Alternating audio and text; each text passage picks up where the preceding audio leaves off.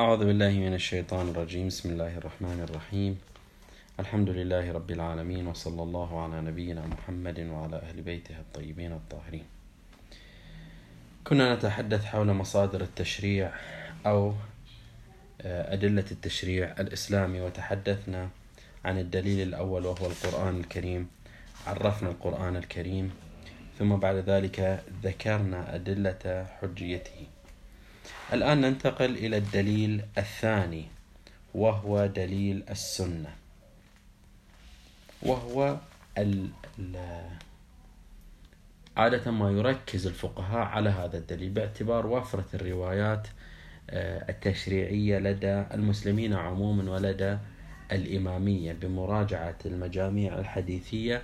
يتضح الحجم الذي يمتلكه الشيعة من من أدلة في السنة أو من أدلة روائية.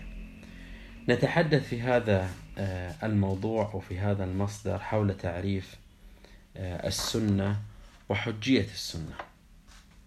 السنة كما هو واضح هي في الاصطلاح هي قول المعصوم وفعله وتقريره.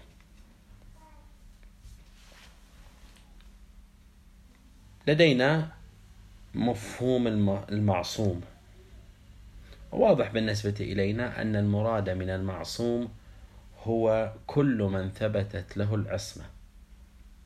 كل من ثبتت له العصمة بحيث تكون أو تلازم هذه العصمة حجية كل أفعاله. قد أعتقد بعصمة شخص لكن ولكن هذا لا يلازم أن يكون هذا الشخص أفعاله وتقريراته وأقواله حجة. نحن نتحدث عن العصمة التي اكتسبها الشخص أو أن الله سبحانه وتعالى حباه بها بحيث أن هذه العصمة تلازم أن يكون قوله وفعله وتقريره حجة علينا. والمراد لهذا لهذا القيد ولهذا التوضيح أردت أن أدخل إلى هذا هذه النقطة وهي أن المقصود من المعصوم في تعريف السنة هو النبي صلى الله عليه وآله عند عامة المسلمين. المسلمون قاطبة ربما هناك من يشذ ولكن الغالبية العظمى إن لم يكن كل المسلمين يقولون بعصمة النبي صلى الله عليه وآله بالخصوص في مواضيع التشريع. الآن لديهم خلاف قبل البعثة هل هو معصوم أو لا؟ بعد البعثة هل هو معصوم فقط في التشريعات أو لا؟ كل هذه مدار ومثار خلاف بين المسلمين. إلا أن عصمته في التشريع هذا مما أجمعت عليه آه، أمة الإسلام. هذا بالنسبة للمسلمين. بالنسبة للشيعة اعتقدوا بأن الأئمة عليهم السلام معصومون. بالإضافة إلى السيدة الزهراء سلام الله تعالى عليها. وقامت البراهين على عصمتهم. الآن فقط في التعريف نقول أن المراد من المعصوم هو النبي صلى الله عليه وآله والأئمة والسيدة فاطمة الزهراء سلام الله تعالى عليها. إذا هذا هو المعصوم المراد من المعصوم. ثم قال قول المعصوم وفعله وتقرير قول المعصوم هو ما يتكلم به المعصوم ما يبينه المعصوم بكلامه وحديثه مما يتصل بالتشريعات الإسلامية أو لنقل مما يتصل بالثقافة الإسلامية أو مما يتصل بالفكر الإسلامي. هناك أمور شخصية هناك حادثة معينة آه هذه الحادثة يحكيها النبي يحكيها الإمام. ولكن هل هذه يمكن استنباط حكم شرعي منها أو لا؟ هذا بحث آخر. القدر المتيقن والثابت هو أن ما يتكلمه المعصوم وما يقوله المعصوم وما يتحدث به المعصوم مما يتصل بالتشريع الإسلامي هذا هو المراد من السنة أو القسم الأول من السنة. القسم الثاني هو فعل المعصوم. ما يقوم به المعصوم المعصوم عندما يسلك سلوكا معينا فهذا من سنته. يعني ربما الإمام أو النبي يقول لك هذا جائز أو هذا واجب. وتارة يقوم بفعل شيء معين. هذا الفعل المعين يدل على عدم الحرمة. يدل على عدم الحرمة. الآن هل يدل على الوجوب أو يدل على الجواز؟ هذا بحث آخر. إذا نفس الفعل الذي أو نفس السلوك أو نفس السيرة التي يقوم بها المعصوم هذه تعتبر جزء من سنته. وتقرير المعصوم أيضا وهو ما أقره وما أثبته أن ما أثبته النبي أو المعصوم من من عمل أمامه. يقوم شخص معين ويفعل فعلا معينا أمام المعصوم. هنا المعصوم لأنه يجب عليه الأمر بالمعروف يجب عليه تبيين الشريعة لابد يجب عليه آه، تسديد المسلمين تصحيح أخطائهم. أن لا يقع هذا الفعل الخارجي الخاطئ أو غير الصحيح ويسكت عنه سكوته بمثابة إقرار بمثابة إمضاء وكأنه يمضي ويوقع على أن هذا السلوك سلوك صحيح. إذا السنة هي قول المعصوم وفعله وتقريره. هذه الأمور يعني كل ما يرتبط المعصوم في بيان هذه التشريعات الإسلامية هو المراد من السنة.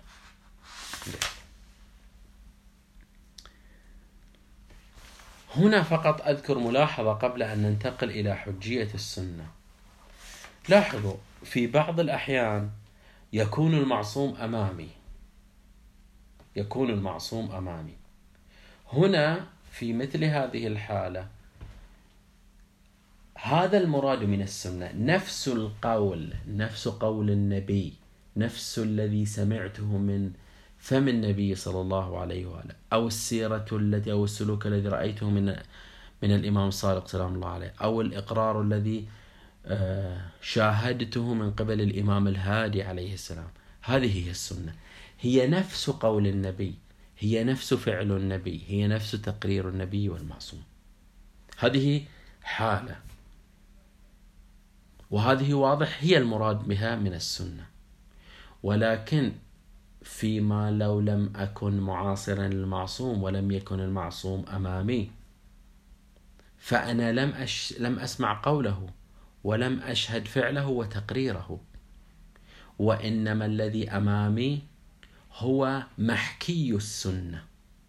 إذا لدينا السنة الواقعية وهي التي أشاهدها وأسمعها من المعصوم مباشرة هذه تسمى سنة واقعية.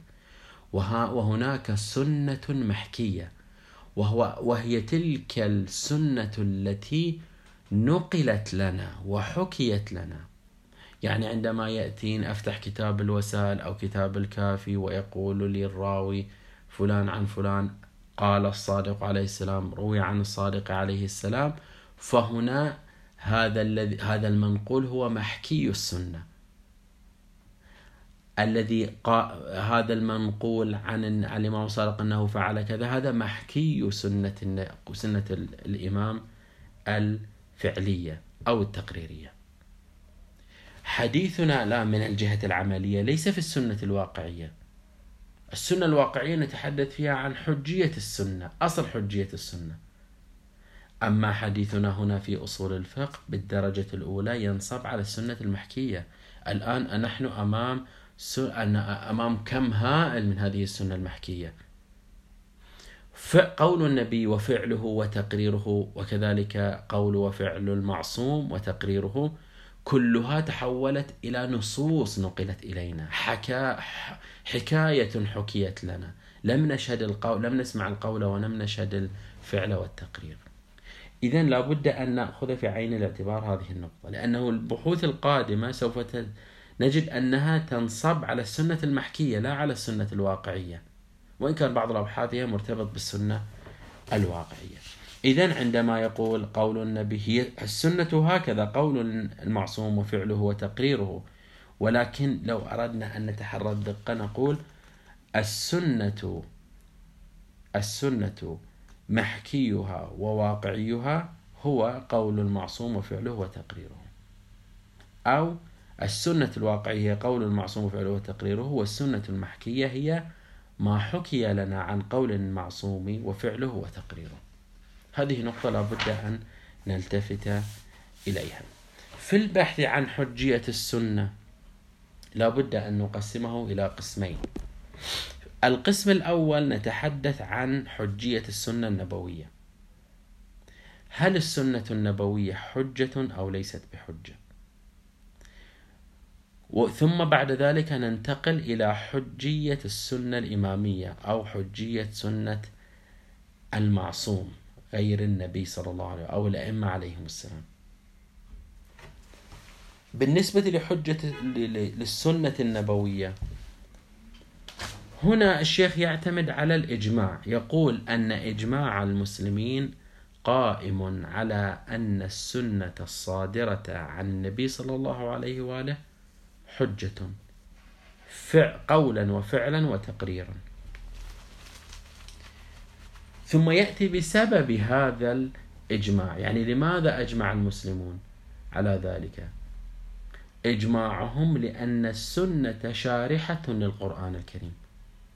تعلمون هناك بحث مفصل جدا في مسألة الولاية التكوينية الولاية عفوا الولاية التشريعية لأهل البيت عليهم السلام وللنبي.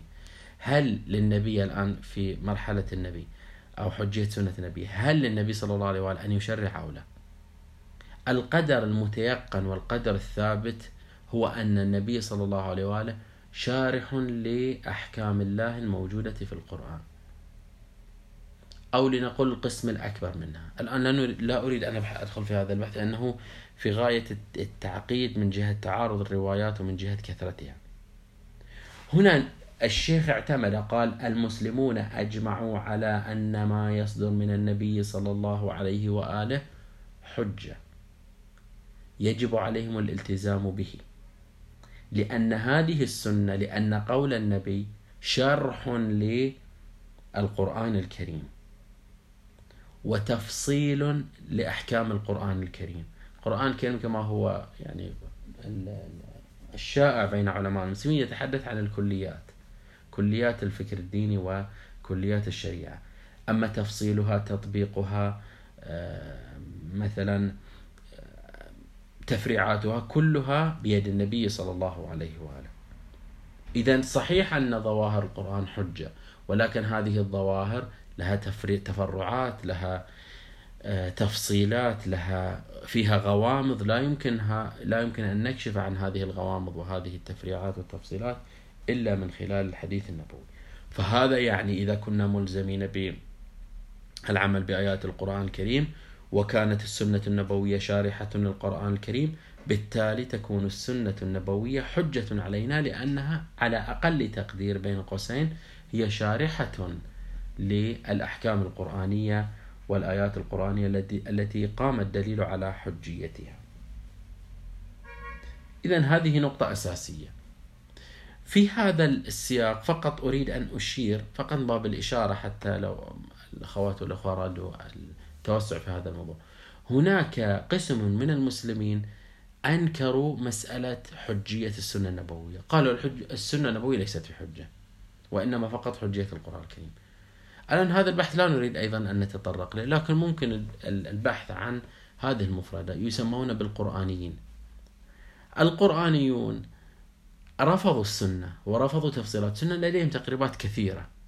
رفضوا تفصيلات السنة رفضوا آه، يعني تفصيلات السنة يعني ما فصله النبي في سنته ورفضوا أصل حجية السنة. قالوا أننا لسنا ملزمين بالسنة النبوية فضلا عن سنة غيره من معصومين من النبي من الأئمة أو الصحابة. هذا ممكن مراجعة آه، كلمات في هذا السياق. من الكتب التي تنا طبعا هناك كتب مستقلة في هذا الإطار. في مصر موجودين في أندونيسيا موجودين في آه، ماليزيا موجودين لديهم عالم كبير كان في ماليزيا لديهم في الهند أيضا. ممكن مراجعة كتاب أستاذنا الشيخ حيدر حب الله في عنوان نظرية السنة في الفكر الإمامي. آه، هناك تحدث تحت أحد العناوين بعنوان القرآنيون. هو يمكن مراجعة ذلك بالإضافة إلى البحث في آه، الإنترنت بالتأكيد هناك مقالات حول هؤلاء. لكن الغالبية العظمى من المسلمين يقولون بحجية السنة النبوية وأنها شارحة وعدل للقرآن الكريم. إذا هنا أثبتنا آه، بشيء من الإجمال حجية السنة النبوية. الآن ننتقل هل سنة أهل البيت عليهم السلام حجة أو ليست بحجة؟ الإمام الشيعة والإماميون بالتحديد يذهبون إلى حجية أقوالهم وأفعالهم وتقريراتهم. الشيخ هنا يذكر آه، دليلا مختصرا في هذا. يقول بعد ثبوت إمامتهم وعصمتهم وأن وظيفتهم القيام بوظائف النبي صلى الله عليه وآله لتبليغ الأحكام الشرعية. هنا هذا كله يساوي حجية آه، سنتهم. يعني إذا كان للنبي صلى الله عليه وآله وظائفه الخاصة في تبليغ الأحكام الشرعية وبيان الوظيفة التي ينبغي أن يسير عليها المسلمون شرح القرآن الكريم تبيين تبيين أحكامه هنا نبدأ ب هذا يساوي كله يساوي حجية هذه الأقوال وهذه الأفعال. وبتعبير آخر النبي صلى الله عليه وآله هو الذي يجسد أحكام القرآن الكريم هو الذي يقول ويعبر لنا عن أقوال القرآن الكريم. بعد وفاة النبي صلى الله عليه وآله ثبت لدينا بالنص أنه وضع خلفاء وأئمة من بعده. هؤلاء الأئمة فيهم خصوصيات. أولا أنهم معصومون. هذا يعني أنهم لن يخطئوا فيما يخبرون به على المستوى الشرعي. ثم بعد ذلك آه، يقومون مقام النبي صلى الله عليه وآله في موضوع تبليغ الأحكام. فالنبي من وظائفه أن يبلغ الأحكام الشرعية وقد وضع خلفاء من بعده وعين خلفاء من بعده فهؤلاء يقومون بتلك الوظيفة وهي تبليغ الأحكام. إذا كان هذا الشخص معصوما وكانت وظيفته تبليغ الأحكام الشرعية فهذا يساوي أن هذا الشخص سنته حجة. يجب الالتزام بقوله وفعله وتقريره. أما أنه دليل على إمامتهم والدليل على عصمتهم والدليل على أنهم مبلغون للأحكام من بعد النبي صلى الله عليه وآله. فيقول الشيخ هذا يمكن الرجوع فيه إلى مصنفات علم الكلام وعلم العقيدة. نرجع إلى النقطة الأساسية التي ذكرناها في تعريف علم أصول الفقه. علم أصول الفقه يتناول قواعد استنباط الأحكام الشرعية من مصادرها. عصمة النبي عصمة الأئمة وظائف النبي وظائف الأئمة هذه يأخذها كمسلمات موضوعية وأصول موضوعية. لو أردنا النقاش فيها فلا نناقشها في علم أصول الفقه وإنما نرجع فيها إلى علم الكلام. ففي علم الكلام هناك وقع البحث مفصلا حول عصمتهم عليهم السلام ووظيفتهم بعد النبي صلى الله عليه وآله. إذا نكون بهذا الكلام الذي ذكره الشيخ نكون قد أثبتنا حجية المصدر الثاني من مصادر التشريع الإسلامي وهي السنة السنة. وكما قلنا أنه المتواجد الآن بين أيدينا هي السنة المحكية. الآن يأتي هذا العنوان. كيف نستنبط الحكم من القرآن الكريم؟ وبتعبير آخر ما هو المنهج الذي ينبغي على الفقيه أن يسير فيه حتى آه، يستنبط الأحكام الموجودة في السنة. قلنا سابقا بأن الله سبحانه وتعالى قد أودع أحكامه الشرعية في هذه آه، في هذه المصادر وفي هذه الأدلة. كيف الآن بالنسبة للقرآن الكريم وبالنسبة للسنة كيف يسير الفقيه في استنباط الحكم الشرعي. وهذه خصوصية من خصوصيات هذا الكتاب أنه يلاحظ الجانب العملي في ذلك.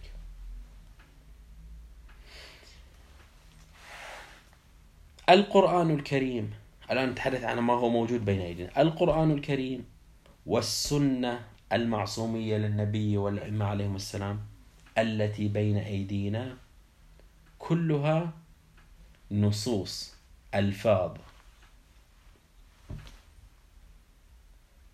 وهذا يعني أننا لابد في استنباط الحكم الشرعي أن نلاحظ جهتين. لو لو كان النبي صلى الله عليه وآله أمامنا هنا في مثل هذه الحالة هناك بعض الخطوات سوف نتنازل عنها. سوف نتنازل عنها. يتضح الآن بيان ذلك. ما هي الخطوتان اللتان يجب أن يسير فيهما الفقيه حتى يستنبط الحكم الشرعي؟ اولا لا بد له من دراسة السند ثم لا بد من دراسة المتن. ما المراد من السند وما المراد من المتن؟ السند هو سلسلة الرواة الذين يوصلون لنا الحديث الذي صدر من قائله أو السلوك الذي سلكه وعمل به فاعله أو التقرير الذي أقره المقر. الآن حتى أوضح هذه الفكرة. أنا لست معاصرا للمعصوم لست معاصرا للمعصوم كيف ينتقل لي كلام المعصوم؟ كيف ينتقل لي فعله وتقريره؟ سابقا لا يوجد هناك مثلا تصوير أو تسجيل حتى يمكن أن تتناقل هذه الأقوال والأفعال. كان العرب يعتمدون أسلوب السند النقل الشفاهي أو التحريري. رجلا عن رجل راويا عن راوي. يأتي الشخص الذي يعني عاصر الإمام والذي سمع الإمام. سمع الإمام يقول شيء ينقله لشخص هذا الشخص الثاني ينقله للثالث والثالث إلى الرابع والرابع وهكذا إلى أن يصل إلينا. فيتكون بذلك سند نسميه سند. وهو سلسلة الرواة الذين ينقلون الكلام من قائله لسامعه. أعطي مثال هنا مثلا من كتاب أصول الكافي. يعني أعطي مثالا واقعيا. هنا يقول لاحظوا.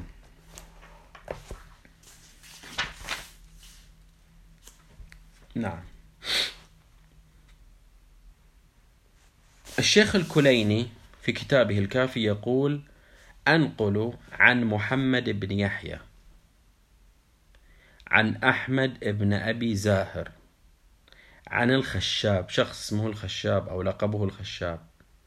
عن علي بن حسان عن عبد الرحمن بن كثير عن أبي عبد الله عليه السلام أبي عبد الله الصادق قال إلى نهاية الحديث.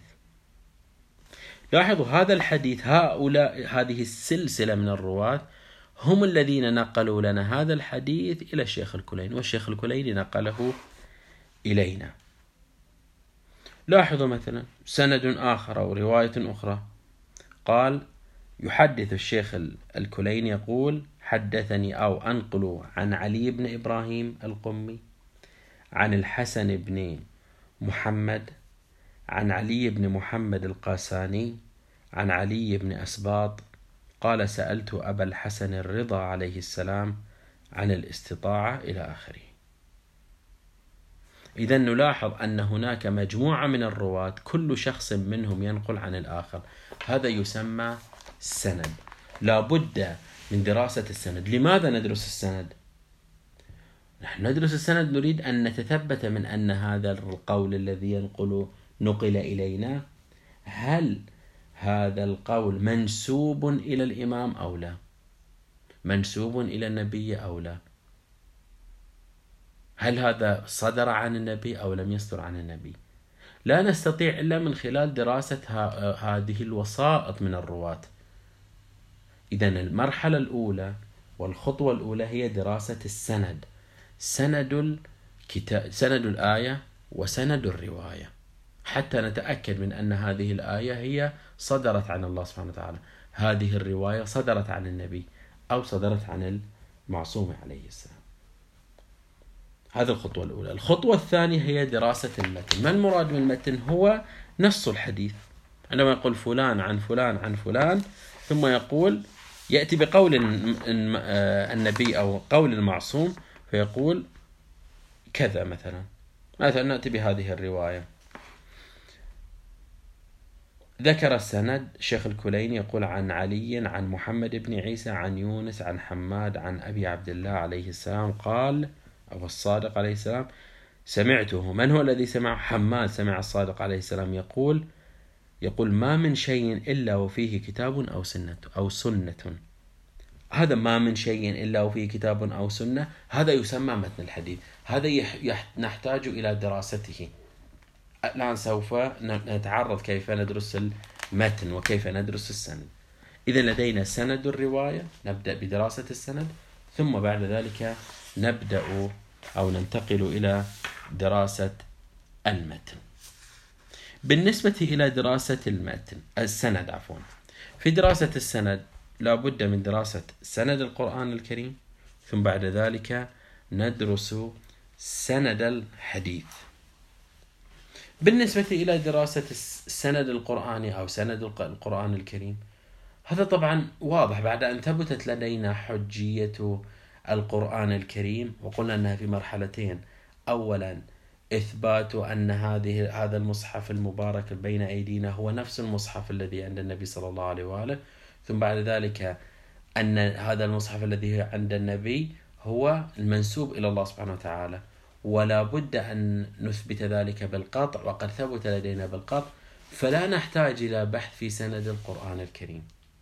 فنفتح القرآن الكريم ونبدأ بدراسة متون الآيات المباركة المرتبطة بالتشريع الإسلامي إذا في مسألة القرآن الكريم لا نحتاج إلى دراسة الأسانيد بعد أن ثبت لدينا بالقطع واليقين بأن القرآن الكريم أو الآيات المثبتة في المصحف الذي بين أيدينا هي الآيات التي أنزلها الله سبحانه وتعالى على نبيه الحديث كل الحديث في سند الحديث وفي سند الرواية وفي سند.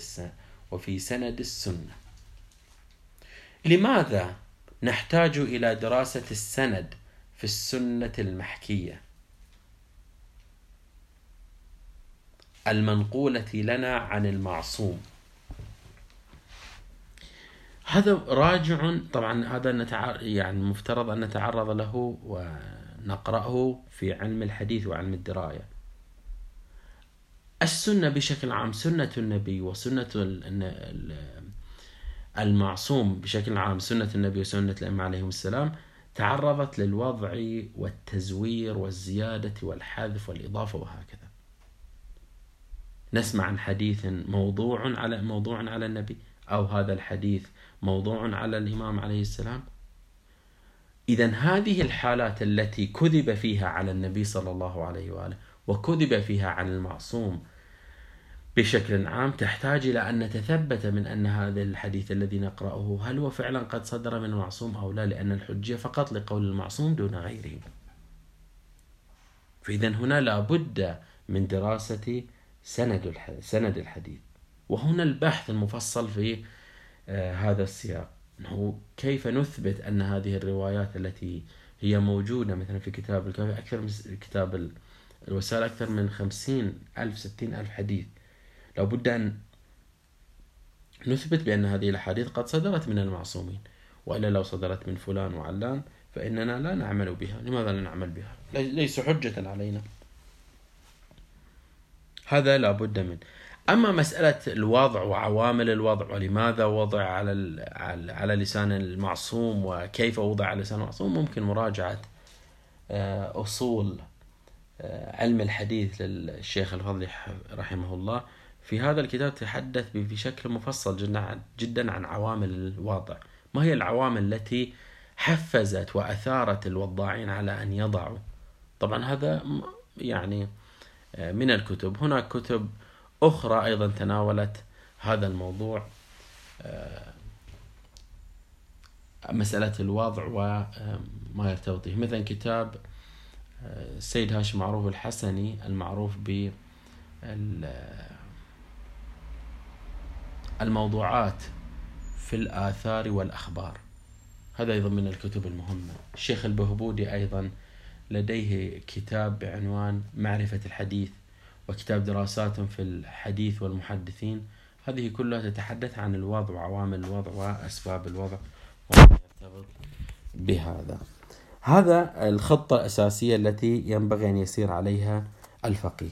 في الجلسة القادمة إن شاء الله نتعرض لطرائق السنة. يعني كيف ندرس سند الحديث؟ ما يعبر عنه بطرائق السنة نقسم الأحاديث بشكل عام إلى أقسامها ونبحث في حجية كل قسم من هذه الأقسام. كل قسم كيف نتعامل معه وكيف آه، ينظر له الفقيه وما هي الأحاديث التي يرفضها وما هي الأحاديث التي آه، يقبلها. وهذا بحث مهم جدا يتجاوز أصلا البحث التشريعي إلى المعارف الإسلامية بشكل عام. هذا ختام الحديث في هذه الجلسة. إلى الجلسة القادمة والحمد لله رب العالمين.